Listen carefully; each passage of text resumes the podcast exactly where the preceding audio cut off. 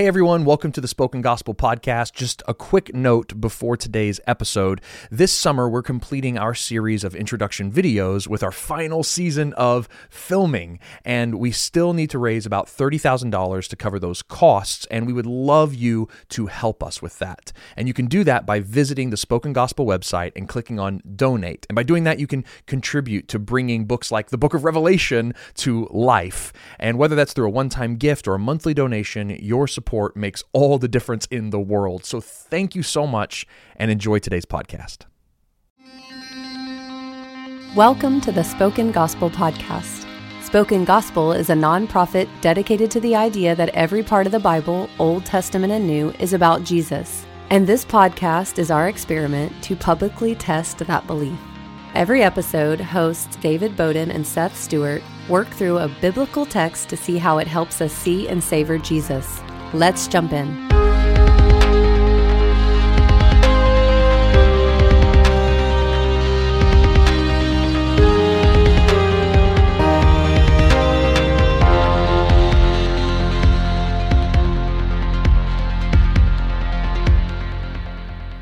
Well, welcome everyone to the Spoken Gospel Podcast. We are glad to be with you. We hope you're glad to be with us. Seth, how you doing?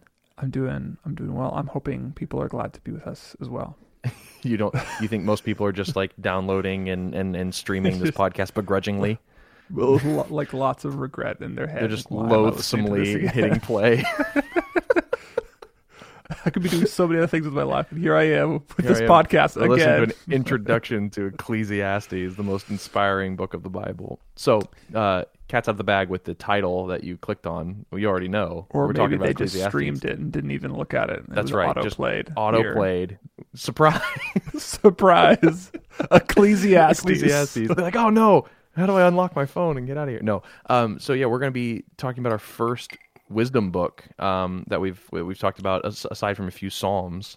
Um, yeah, and that's very wisdom, exciting. Yeah, uh, maybe people don't know that Ecclesiastes is part of the, the wisdom tradition within Scripture. So mm-hmm. we have mm-hmm. the Book of Proverbs, mm-hmm. the um, this book Ecclesiastes, mm-hmm. the Book of Job, and right. then Lamentations. Is Lamentations considered wisdom literature as well? I don't know. Wait, uh, in which ordering? In the Tanakh, like in the original uh, Hebrew, or even ordering? just like by content. I was not so much order. Oh. But, um, regardless, the big three are Ecclesiastes, Proverbs, and the Book of Job.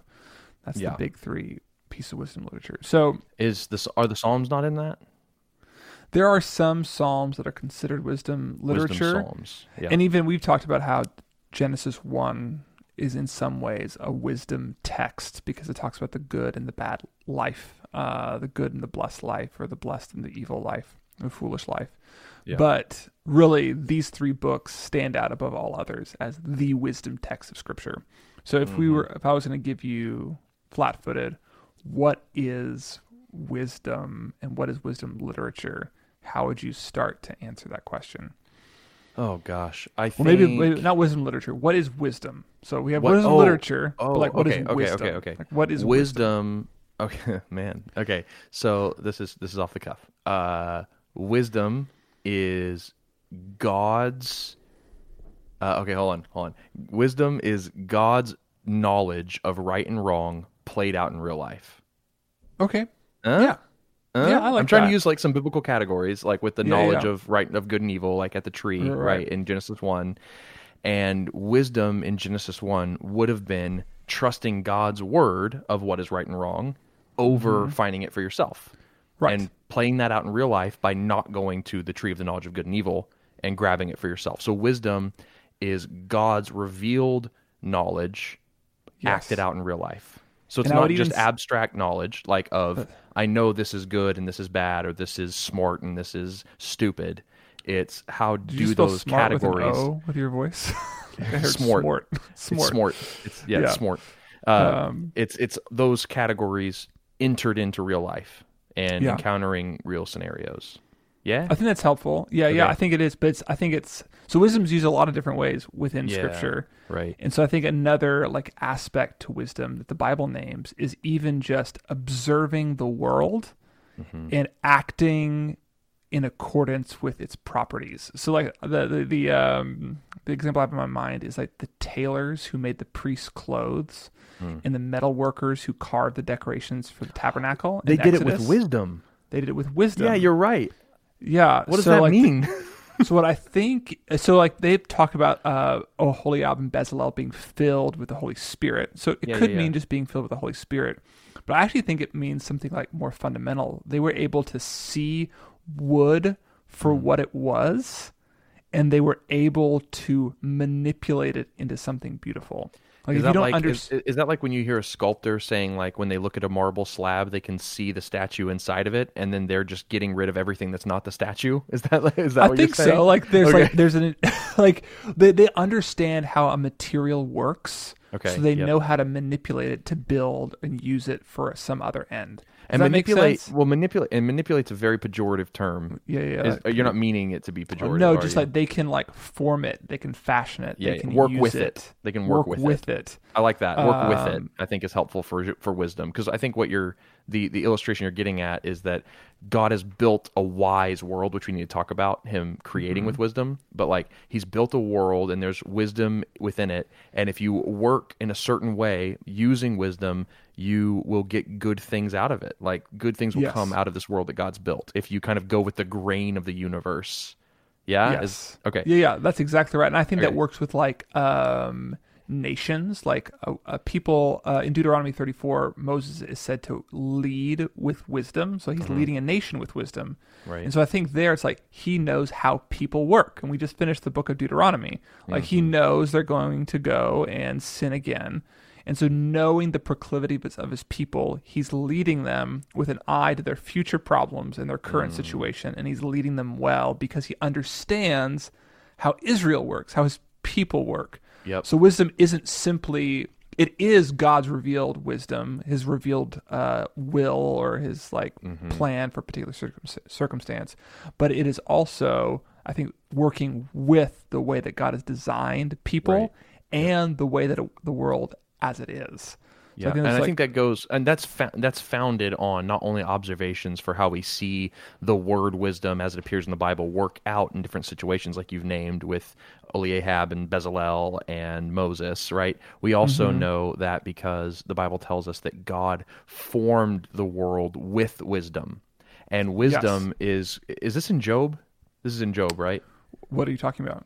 Where he's like uh he like with wisdom he created everything and wisdom is this second chief creation of his and like That's like that's Proverbs. Proverbs Oh, three. Proverbs, By Proverbs, the okay. wisdom the Lord laid the earth's foundations. By Yeah, it. understanding he set the heavens in place.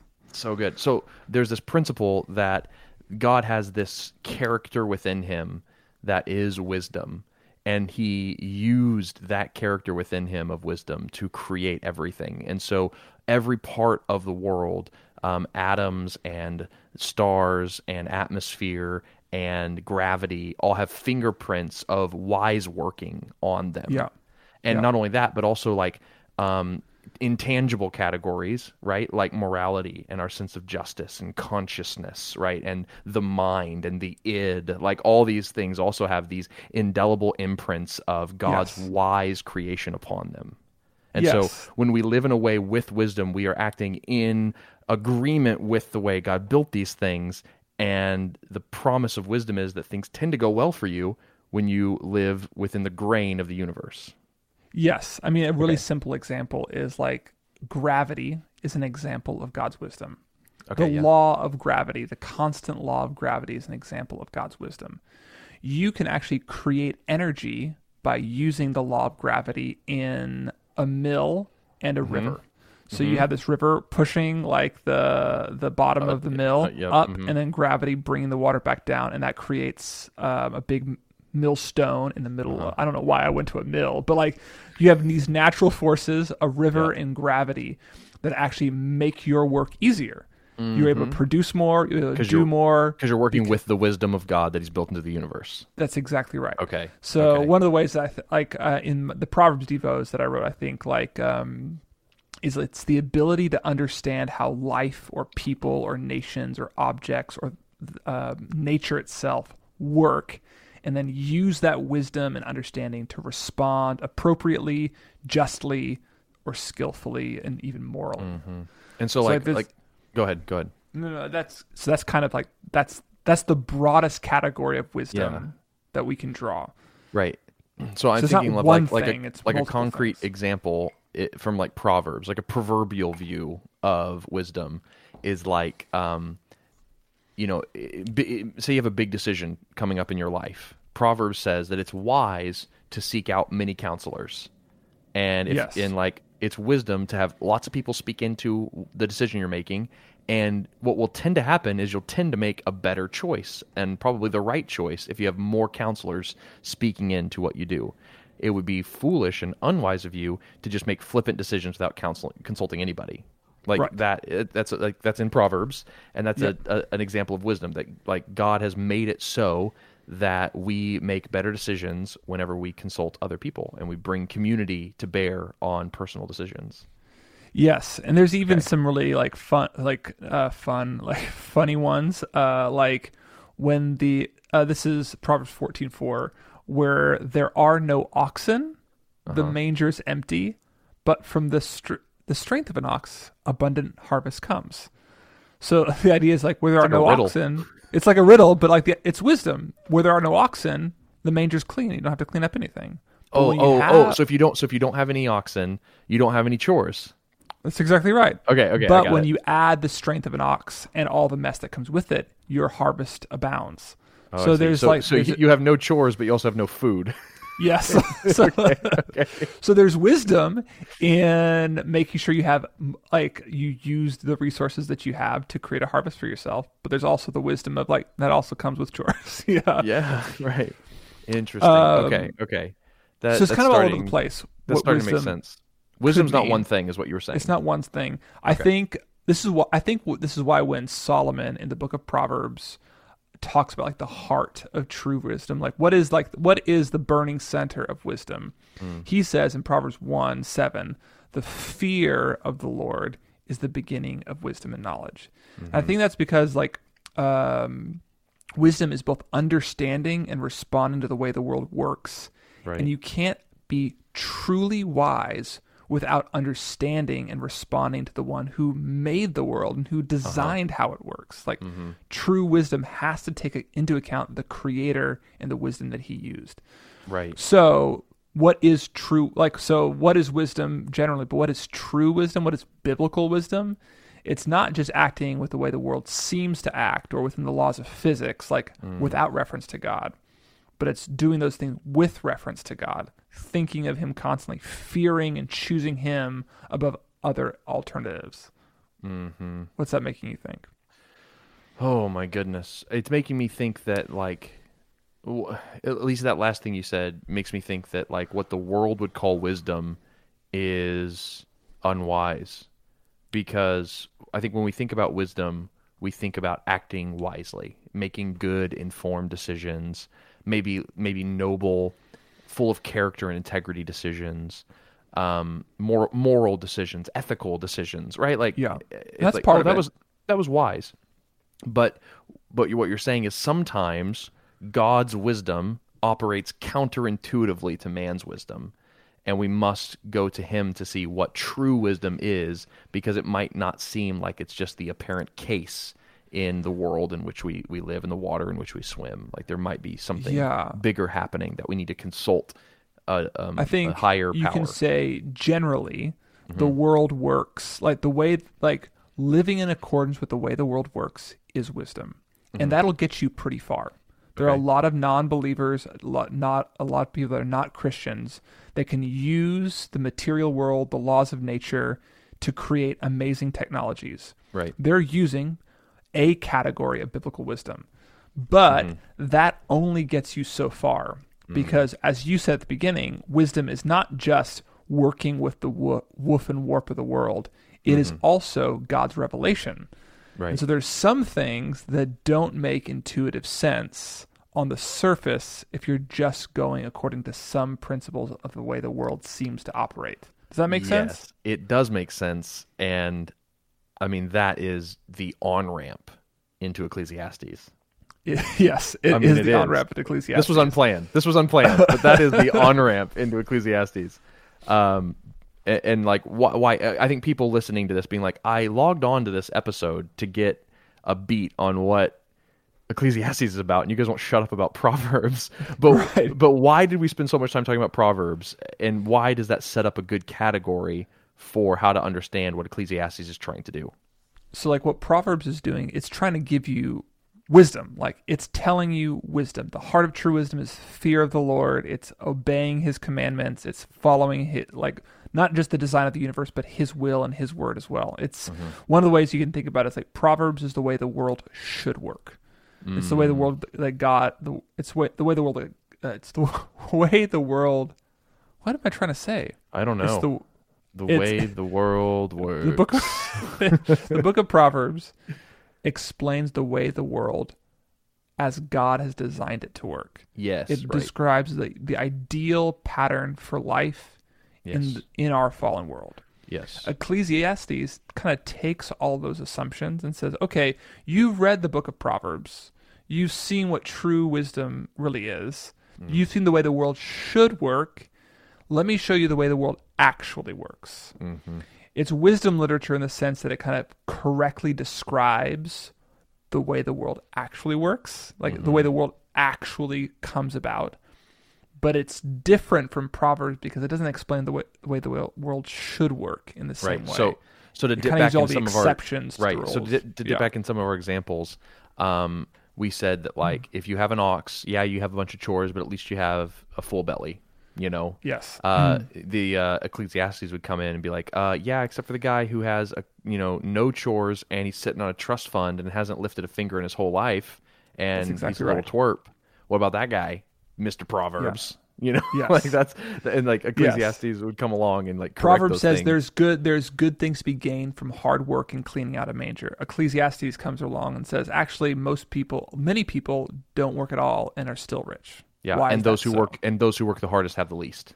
Yes. Yeah, that's what Ecclesiastes would come along and say, and you'd be like, ah, dang it, Ecclesiastes, So it's wisdom in the sense that it's correctly describing describing the way the world works. Yep. but not the way the world should work. Yep. And so that's kind of the, the big difference between like what Proverbs is and what Ecclesiastes is. But at the same time, they're both wisdom because they're Hmm. both explaining the way the world works, just from I two see. different perspectives. Does that oh, make sense? okay. Uh, uh, and when you used wisdom just then, you're using it as a genre category, Yes. not as Yes. a like a descriptive theological noun.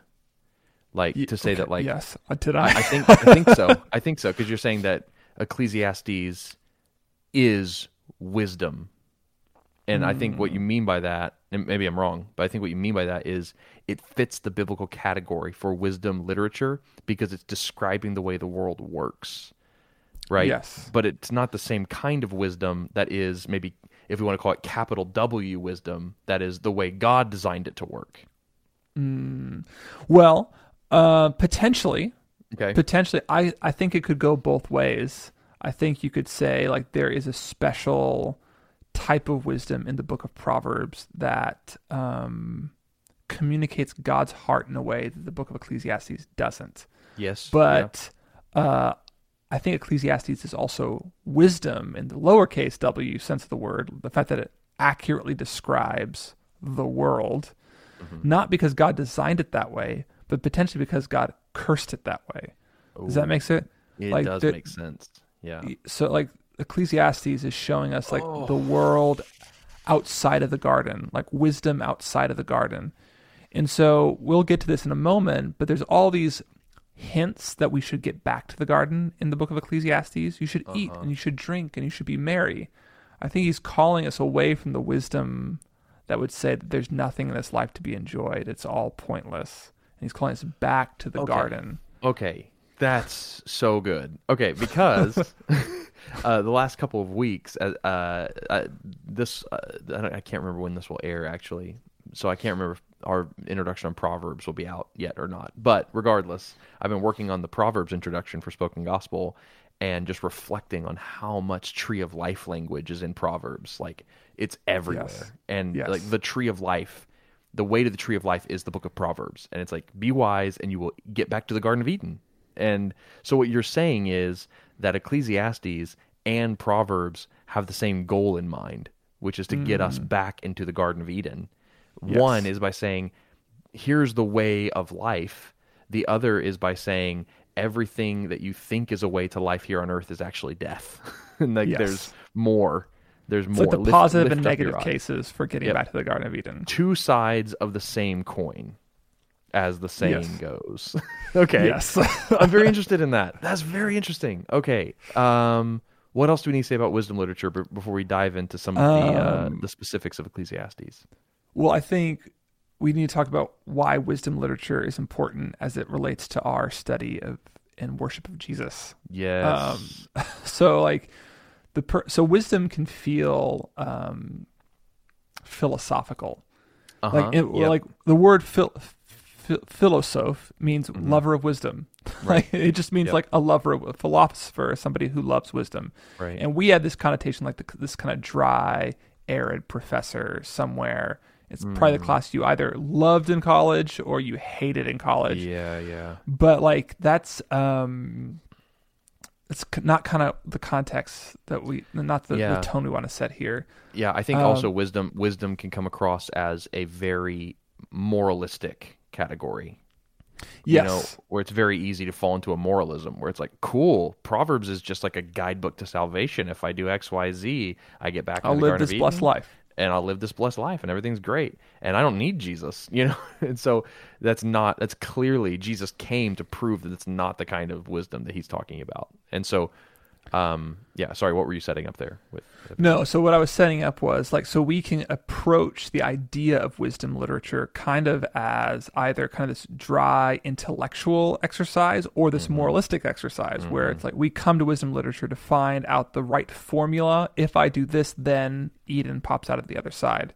Yeah. But um, like that's not what wisdom brings us to. It's like fascinatingly, all throughout Proverbs, um, wisdom is personified. It's like it's described most concretely, not as a formula, but as a woman, as a woman, Lady like- Wisdom? as Lady Wisdom, who's calling out to people to follow her, follow her ways. Yeah, and she she cries out to people, if anyone would listen to my voice, I will pour my spirit into them and they will have life. Yes. So pour my spirit into them so that they might have life. Like that might as well have been ripped from John 4 when Jesus is talking to the woman at the well. I think it But was also- a rip. like but we also have like really like clear like indications within the New Testament that they're drawing on the wisdom literature as well. Mm-hmm. So even for the fact that Proverbs 3 tells us that the Lord made the world with wisdom and John 1 tells us that Jesus made the world. Yes. So like we know that when it says the Lord Yahweh, Jesus was forming the world with wisdom.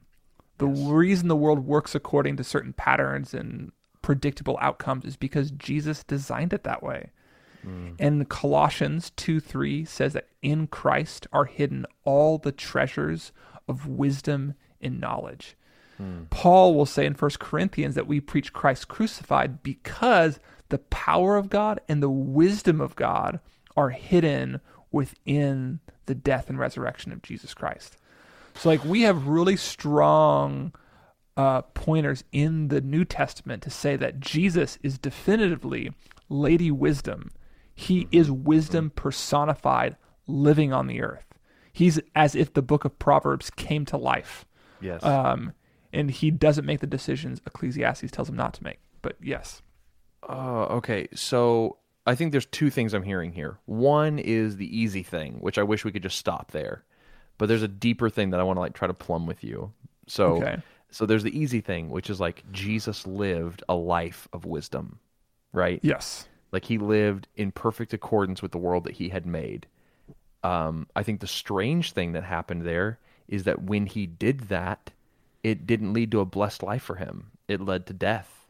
And that seems very unwise. And that seems like he did something wrong. Um, and yet, like you were, like some of the verses you were quoting, the death of Jesus is ultimate wisdom because those who lose their life actually end up saving it. Uh, and and so and like the wisdom of God from eternity past, like this brilliant, wise plan that God put in place when he made the world with wisdom was to die in the world that he wisely made. Like that is Yeah. that is the picture like I, i'm trying to so there's this other layer i'm trying to like drill down into which is why is wisdom inside jesus like why is it within jesus and his death burial and resurrection that all wisdom is contained because if we try to just say that wisdom is like these moral precepts or living alongside the grain of the world we're getting to part of it but the reality is Christ. And so like what does it mean to say that wisdom is within Jesus? Like that's Yeah. that's hard. That's blowing Well- my mind. First Corinthians again, the foolishness of God Mm-hmm.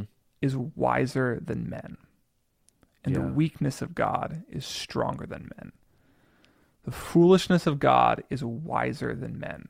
So what do you have? What did you just describe? Mm-hmm. Doesn't it seem foolish Yeah. that Jesus would live a wise life and get nothing from it? It's the book of Ecclesiastes. It's the book of Ecclesiastes, the- yes. Isn't this a foolish life to spend, perf- doing all these great things and and then no everything just rewards ends from in it? death. Yeah. And then, so it, what, And it what also Paul, it also counteracts Proverbs. That's like uh, he did all these things and where's the blessing? And so what Paul is Paul is like putting your it's like why is that why why how Yeah. could that be wise? How could that be wise? It's foolishness And- to the Jews. It's foolish to the Jews and the it seems foolish to God. Didn't God design the world this way? Yeah.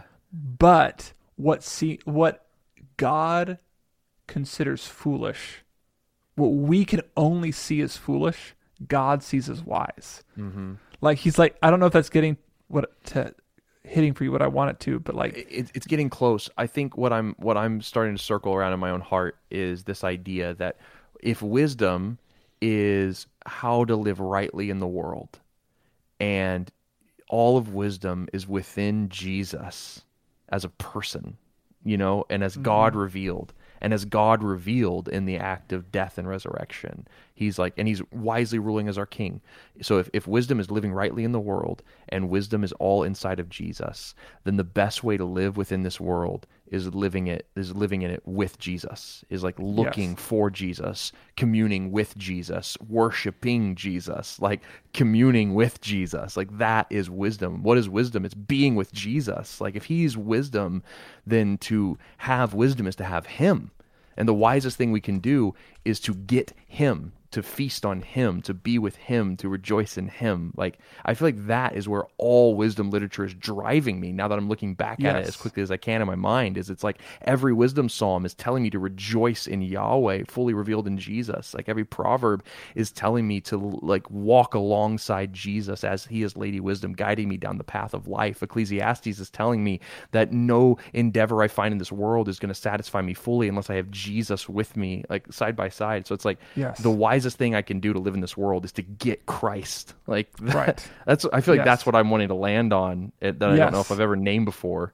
Is that's the wisest thing I can do is to get Jesus. Yes. I yes, that's exactly right. Wisdom is gaining Christ. It's getting wisdom inside of you. That's exactly right. And I want to like keep I want to keep pushing for my, the foolishness of God. Like what what, what does that mean mm. and why is that wisdom to us? Um because I think but I can't I can't figure it out. There's like there's something there's a twist there that we're not expecting. Yeah. The foolishness of God is to have Jesus die on the cross. The Well, foolishness of God yeah. is to have him live a perfect life Yeah. and then to get none of the rewards that he promised them. I think we I think we go back to wisdom, right? Wisdom literature. The key to wisdom literature is how do we get life? If if Proverbs is all about getting us to the tree of life, and and Ecclesiastes is about pointing to us that like without true wisdom, all we get is death. Like the what hangs in the balance with wisdom is life and death, and it seems to be the mm. bent of wisdom literature to guide us in our lives in a way to which they're bent towards life. And yet, Yeah. when God, wisdom in the flesh, he who made the whole world in his wisdom comes, he chose death after living a wise life. That's stupid. That's foolishness. And yet, in that is the wisest thing that has ever occurred because the whole bent of the universe, the whole grain of the universe was not just bending towards morality or towards a smart way of living or towards making wise decisions. The whole grain of the universe was bent toward the cross of Jesus for, for the moment when God would reveal that the wisest thing mm-hmm. that has ever been done is the greatest power dying for his enemies is like love showing itself on full display for those who don't deserve it. The wisest thing that can be done is laying down your life for another. Like that is true wisdom. It's the gospel. The greatest wisdom of the world is death and resurrection. Mm-hmm. And then think about so many, like Paul does this. A seed goes in the ground and it dies. Right. And it brings forth new fruit. A star implodes and it creates a black hole, sucking things towards it, but also like potentially the beginning of new universes. Like right. we have yeah. all these examples within our created order where death brings about new life. Like mm. always, even like crazy ones where like praying mantis females eat their They're husbands. Young. Oh, their yeah, their, husbands. husbands. Yeah. But without that, the young don't survive. Yeah, like so weird. W- like there is the deepest wisdom is Jesus Christ and Him crucified, and there are hints of it even in the seasons. Oh my gosh! The death of winter brings yes. about spring. And and think about this. Think of, oh okay. So to to t- to finish this thread, the greatest if wisdom is all about how to get life. How do we get life in Christ? We die.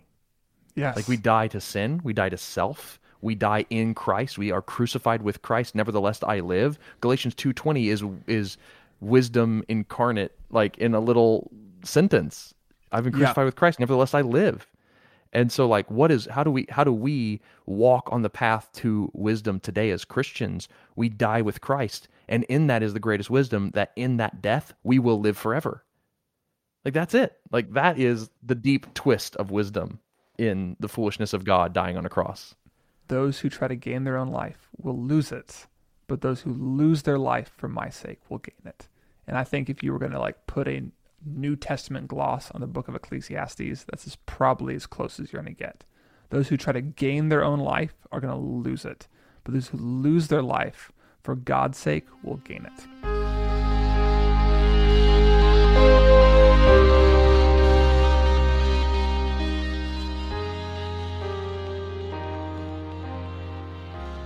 Hey friends, David here with a quick reminder. We don't only release podcasts every week, we also release video introductions to books of the Bible every month. Just search Spoken Gospel on YouTube if you haven't watched them yet. And we also release short three minute distillations of the conversations Seth and I have in our devotional videos. Three of these come out every week unless we're on a season break. And you can also find those on our YouTube channel as well, youtube.com slash spoken gospel. All right, back to it. Okay, so we have gone down for me what has been one of the most beneficial rabbit holes I think I've ever gone down in quite a while. um, we've talked a lot about Proverbs. We've talked a lot about wisdom literature. We've touched Ecclesiastes. So I want to double down now for all of our, our friends listening who are like, when are you going to talk about Ecclesiastes? uh, 30 okay, minutes let's, later. let's, talk, let's talk about it. Um, uh, so Ecclesiastes, it comes to us, and it's anyone who's read it knows it is a very unique book of the Bible. Even non Christians will read it because they feel like it's the only book they can relate to, because it has this very sober, raw, jaded, almost it seems, mm-hmm. view of the world, where he's like, you know, no matter how much pleasure you get, you're never satisfied. You know, no matter how much money you get, you're never happy. No matter how fulfilling of a job you have uh, it never you know actually brings you contentment uh, you know no matter how even much even if you, you, make money it's yeah. going to all be wasted on your entitled son so that's right and then yeah. you'll ruin your son uh, and then ultimately no matter what you do give it enough generations and they'll forget about you it's like yeah. yeah you know like we remember george washington but do you remember who was the president of a country, you know, 10,000 years ago? I, no. You know, I preached through this book not too long ago with my uh, student ministry, and I was like, how many of you know your grandparents' names? I had uh-huh. everybody raise their hand. Great grandparents' names. A ton of people's hands dropped. Yeah. Great great grandparents' names. Like two people. Yeah. Like in a room full of 100 something kids, two people remember their great great grandparents' names. Anyway, right. the point is, Ecclesiastes says, see, it's yep. not worth building a name for yourself because not even your own children right will remember you. yep. And it's just like, it's like, you know, how many people died right now and no one knows about it. Like those are the kind of sentiments that Ecclesiastes brings to us, and it's like a real downer. Or Yes. is it? You know, like Or that's is my it? so Yeah. that's my question to you, Seth. Is is Ecclesiastes just this pessimistic, dark cloud that doesn't really belong in the Bible? like what's what's going on with this book? Is it pessimistic? Is it is it a sad book that we should it's just like, honestly one of the things that I I so I I've studied this. I don't know how many hours I've spent studying Ecclesiastes. Um, and I've honestly had no more difficult time trying to nail down what a book means or the tone of the book than I have with Ecclesiastes. Yep. So I kind of say that to uh, up front to say like there's actually a lot of different ways people have historically yes. um, read Interpreted, yeah, Ecclesiastes, yeah. interpreted interpreted Yeah, Ecclesiastes. and full dis- full disclaimer to our dear friends and listeners out there who have grown fond of the bond between Seth and I. You should know we're still best friends, but also no book has caused longer arguments off air between Seth and I. All very well spirited, uh, but we have talked for probably accumulated almost ten hours of discussion over this book debating whether or debating. Now we've come down on something we agree on, and Yeah. so, uh, but you might get hints of that discussion here and there. But we Yeah. come, we came down on the same side, and I was it was fruitful. But to, I just say that to say like people have wrestled with how to understand this book. It's not evident of if it's like so. Is the author of Ecclesiastes like? Is it wisdom to listen to him and his pessimism? Like, do I need to adopt a pessimism into So my life? this is a helpful place to also talk about like how is Ecclesiastes structured a little bit too. So like there's a really clear introduction to the book of Ecclesiastes in Ecclesiastes 1 through 11, so the first 11 verses, and there's a really clear conclusion in 12 uh 9 through 14. Right. And the rest is told from a different perspective than the two the intro and the conclusion.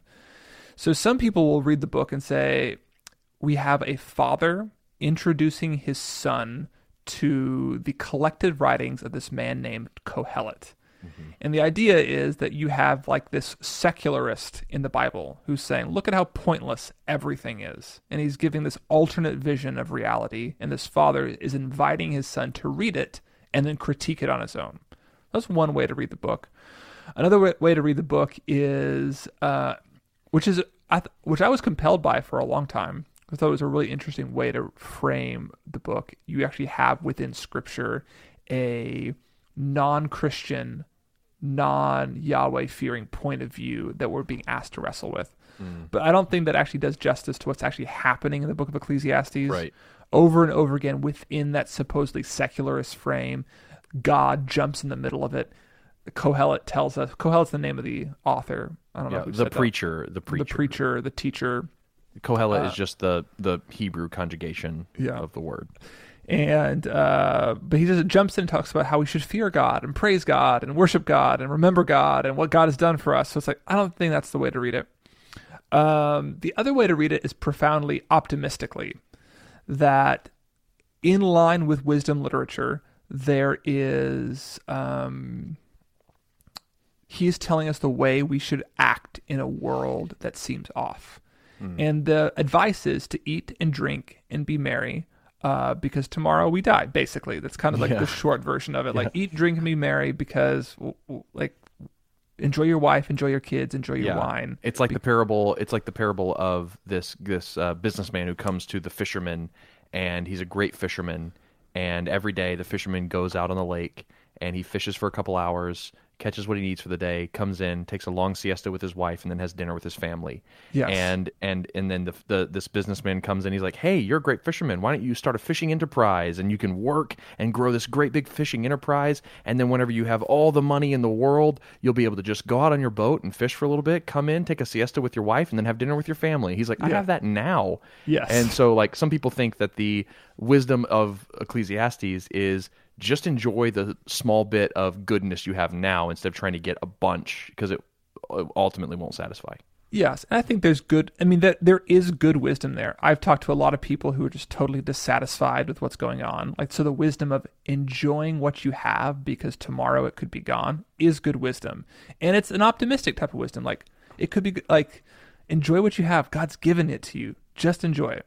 So there's a the optimistic way to read it, and there's like this really negative way to read it where it's like everything is. So the word they use is hevel or smoke or like wind.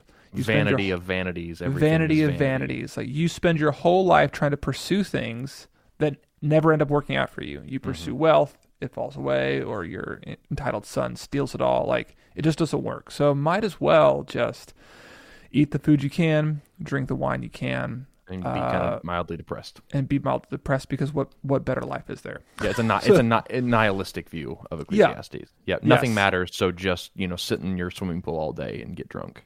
And the difference between the nihilistic view and the p- optimistic view is actually really close. Like Very close. so it's like everything close. is smoke and will go away. So eat, drink, and be merry, for tomorrow you die. Or everything is hevel and smoke. just the and tone of eat- voice. Or eat and drink tomorrow before you die. It's like literally just the tone of voice. So like it's really hard. It felt felt really difficult for us to like me at least Yep. land on what I felt was the the the right reading of it. So here's where I, where I landed Okay. ultimately ecclesiastes is giving us a realistic if brutal picture of the way the world as it actually is the world is full of disappointments contradictions and uh, exemptions or exceptions to the rules as god has laid out in his wisdom. But the good news in a world that is full of vanity and meaninglessness and smoke is that God kind of sits above the world and makes sure that no good deed or bad deed goes unpunished or unrewarded. God is watching even when it looks like nobody is. Kohelet kind of presents this picture like the world's just gone amok, nothing's going according to plan. But the very last bit of the book of Ecclesiastes kind of gives us the good news uh, in the book of Ecclesiastes, and, it, and he says in verse um, 14, the very, very last verse of Ecclesiastes, because uh, God will bring every deed into judgment with every sec- secret thing, whether good or evil. So the idea is you have this world that kind of does not operate according to the wisdom the way that we thought it should. That the world does not operate the way it should. Good people are taken advantage of. Bad people get ahead. Good people die young. Evil people live long. Why is that? And the good news is do not worry. God will judge. He will make sure that all these things shake out in the end. Hmm. So, if that's the good news of the book, you're supposed to read, I think you're supposed to read the rest of the book in light of that. All of this does look like vanity and meaninglessness and smoke, but there is a God who sits above the chaos and smoke of the world, who can give you not just meaning, but a good life in a world of meaninglessness. The blessed life, the Edenic life in a world where everything is out of control. So, how do you have Eden in the middle of chaos? You eat like you were supposed to in Eden. You drink. You enjoy the things that God has given you because He is judging and He will make sure that you um, are with Him on the final But you day. don't. Yeah, but you don't do it from like a well. This is all I have, so here we go. You know, carpe diem would be the Right. opposite of this. Yes. You know, carpe diem is either the blind optimism or the hopeless pessimism that people want to impose upon Ecclesiastes.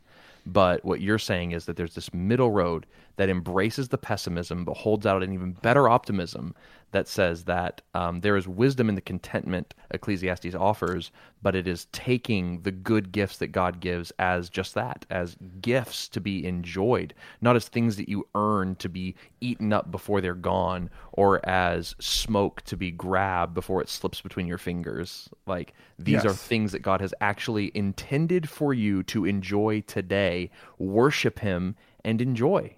And like Enjoy. those are, uh, yeah. So I think that's really helpful. I think it's also really helpful. I think the wisest thing I've heard about Ecclesiastes uh, also pointed out these two poles. Uh, I think it was a professor giving a lecture series at uh, I can't remember, maybe Reformed Theological Seminary. I think it was RTS. And uh, he said that most interpreters fail when they think that Ecclesiastes is all pessimistic or all optimistic. And Okay. the right way to read it is to embrace the fact that there are some pessimistic things, and those pessimism, those pessimisms help us live in a fallen world. They and, and like they give a divine, this is actually okay to just brokenness, and it's like we just name it and like th- whenever whenever rich people or, or sorry whenever like evil people get rich and live long um you don't have to like think Solve that, it. that that god's out of control like Yeah. God knows that exception exists and inspired literature for his bible to let us know that like that's amazing And I think Uh, part of the reason why it's difficult to like read it and figure out what it is because it kind of it rather than giving you a straight answer, it kind of invites you to live in the tension between the way the world should be and the way the world actually is. that's right And the response in the middle can kind of seem like it goes both ways. Yep. And, it's, and it could, unless you have confidence that there's a God Yeah. who will bring evil people to justice and he will reward good people um, on the last day. yeah Um, Yeah, definitely. And so I think it, it, as we step into Ecclesiastes, then um, in this series, I, I think it'll be helpful for us to try to soberly assess the pessimism and go, what is here that's just like true? Like, yeah, we live this. This is real. This is the way the world's actually working. But then to always look for the the the uh, godly optimism and Yeah. say like, but what is true about God above it all? That Yes. helps us not just despair in this. And I think that it, it's really helpful here in this moment. And I'll probably bring it up in the next episode when we step into chapter one. Because for me, I know you know this, but for me, this frames the book of Ecclesiastes for me. And this is the idea that he, he says throughout the whole book. And this is there's this line between what is above the sun and what is below the sun. Um, and you have to kind of think about how he how the Hebrew mind viewed the cosmos. There was, you know, above the sun is the heavens, below the sun is the created order. And so he, you know, he says in, in the beginning of Ecclesiastes that he set out to understand the world under the sun, basically without God. And none of it makes sense. None of the world makes sense without God. Everything's broken. Good things happen to bad people. Bad things happen to good people. And none of Proverbs comes true. but Right. then every now and then he peels back the the the divider, you know, between heaven and earth, and he he looks up into heaven and says, "But I know that God is good," or and I know, but I know that God will judge. But I know that good gifts come from God. And Yeah. like it gives us this little tiny peek into Eden, this little tiny peek into optimism. And I think that's what we're supposed to do is to see that in a in a world full of pessimism and hopelessness and contradictions, God's wisdom comes to us and says that there is a solid hope. Hmm. Like there is Yeah. peace and a solution and solid ground to stand on in a world that feels shifting and unpredictable and wrong. Like there is think- goodness. Another way to say it is you have an most people have an expectation of the way the world should be. Like Yeah, I, as a kid, had an expectation of the world the world should be, not just from scripture, but from like being naive and what my parents told me. Like a really great example was my parents told me that imitation is the sincerest form of flattery, and I believe that until I realized some people are just jerks, like, and they're just literally hate me. All these want to make bullies really love me. Right, they right. just love to mock me. Oh, So it's like I expected the world to work one way, and it didn't. Yeah. And in that moment, I kind of have two choices, right? Yep. I can kind of optimistically and naively just dismiss that. No, no, no, that is flattery. yeah, They love me. Yeah. Or I can be tempted to despair in that moment and say like, well, nothing matters. I'll never have any friends for the rest of my life. Like those hmm. are like my two like the two poles. And I think Ecclesiastes, we want to read Ecclesiastes in either one of those two poles. We want Yep. to despair that anything in the world can ever be good, or we kind of want to sweep the suffering under the rug and say, see, there's still goodness here despite it all, and we can just ignore all the bad stuff. right. And I think what Ecclesiastes mm-hmm. is calling us to is neither optimism nor despair, but fear. Because fear of the Lord is the beginning of wisdom and knowledge. That faith and trust that God is above the sun and he will take um, into account all that happens and bring it to justice in the final day.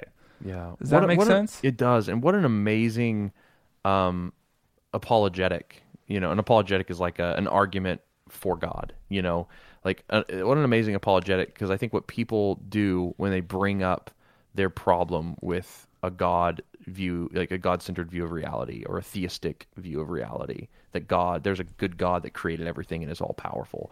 They say, like, well, if God's all powerful, then bad things wouldn't happen to good people you know and i love that our bibles are unafraid to bring out all of the worst objections people could have to a theistic worldview and be like, this is the way the world works, and I believe in God. You know, like, So- what a cool thing. It's really cool. And let's just double down on how cool that is and talk about Kohelet's name for a second. okay, sure, sure, sure, sure. because we don't just have a book of the Bible telling us about the suffering of the world. Mm-hmm. We have this figure called Kohelet. So your Bible probably tr- teaches it, uh, translates it as like um, the preacher or the, the preacher teacher. Mm-hmm. or the teacher. Uh, but the um, the Hebrew is Kohelet. That's Yeah. the Hebrew Yep. name for Mhm. it. Yep, Kahal. uh, yep. The Kahaler, the Kahal, he Kah- Kohelet Kahals the Kohelet, Uh, the Kohelet Kahals people. And what's fascinating is all throughout Scripture, a kahal Mm-hmm. or a kohelet is present at all these major moments in redemptive history. Moses is called a kohelet or a kahaler. and, and the um, people of Israel around Moses are the Kahal of God, the assembled of God. the assembly Uh, of God. Yeah, You have uh, King David is a Kahal he Mhm. kahals people. Yep. He's a even kohelet. even even the even the founding fathers of the faith, you know, like Isaac, um, gives a blessing to his to his son, and he prays that his son would increase and be fruitful and multiply into a great kahal. You know, Yes. like yeah, right. So- so, so like this a we- kahal is like this chosen people of God. Uh, led by so like they are the kahal and then the the the kohelet of the kahal right the assembler of the assembly the speaker to the assembly is the kohelet right and he Yeah. He is he in, at these great moments of redemptive history he kahals to the people and he assembles the people and speaks to them and gives them wisdom and direction blessing and eh, you know and like yes, and one of those moments that comes to us in the bible i think is what you're getting at is ecclesiastes yes, we are kahaled around this book, and the Kohelet comes to us, the assembled ones of God, and gives us God's wisdom, and He gives us these pessimistic words. Like it's it's this Yes. strange thing. So we don't just have a book describing the weirdness of life or the Mm-hmm. unfairness of life. I think you have a messianic figure, Mm. a pre a prefigurement of Jesus delivering to us the way the world actually is on the ground. Mm. And, so, and he's offering us. You have two options here. You have pessimism, despair over the futility of life, or you can naively assume everything is fine and brush it all under the rug, or you can trust the words of the Kohelet. Mm. God will judge. God will judge. All good things, both hidden and secret, God will judge. And what's fascinating, so I think, in one level, the Kohelet is Jesus, the author of Ecclesiastes. I think probably we would say Solomon, like mm-hmm. he's Solomon, but he's also Jesus, who proclaims that in a world where we're tempted to either naivety or despair, there is one coming, he himself, who will be judged for you to mm. bring about the new Eden in a world that is out of control. He will bring control he like to you Yeah. by his own judgment. I think that's where I want to go by the time we get to the end of the book. No, it's so good. I think another way to talk about it when we talk about like this optimism or pessimism, you know, like the optimist wants to look at the world and be like, "No, everything's fine. I'm good. You're good. God's good. Everything's fine." And Jesus, as the ultimate Kohelet, steps in. He's like, "No, there's a lot of this fall that needs to be dealt with, and it needs to be dealt with in flesh and blood and death."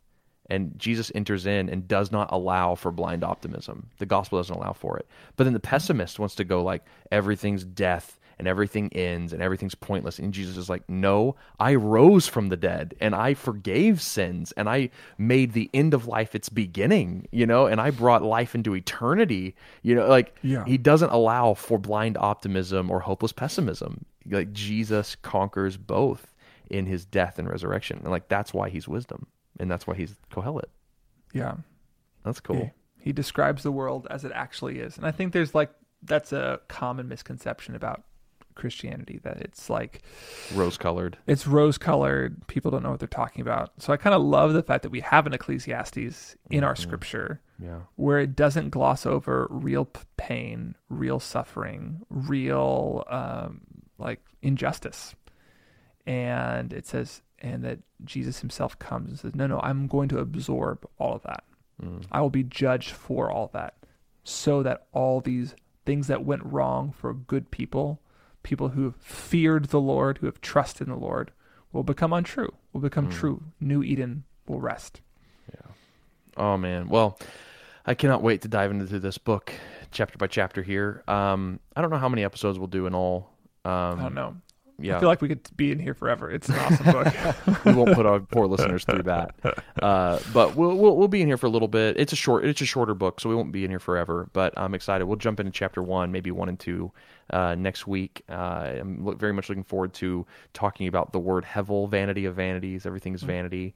Looking at uh, who who was this guy who wrote the preface and you know like what was the first experiment that that the, the preacher went through to prove his thesis? And it's, Yeah. there's a lot to there's a lot to talk about so i'm stuff. excited. So uh, man seth thanks for contributing so much today. I just i felt really blessed by a lot of things you had to say and um, really thankful for all you guys for listening. Um, we just we it's such a great joy for us to get to do this for you and for ourselves and we just uh, we thankful that you're here with us listening. So uh, thank you all for being here with us and we will see you next week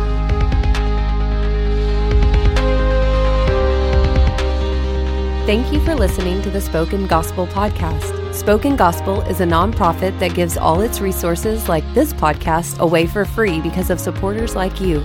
To help Spoken Gospel in our mission to speak the gospel out of every corner of Scripture and view all our free resources, visit spokengospel.com.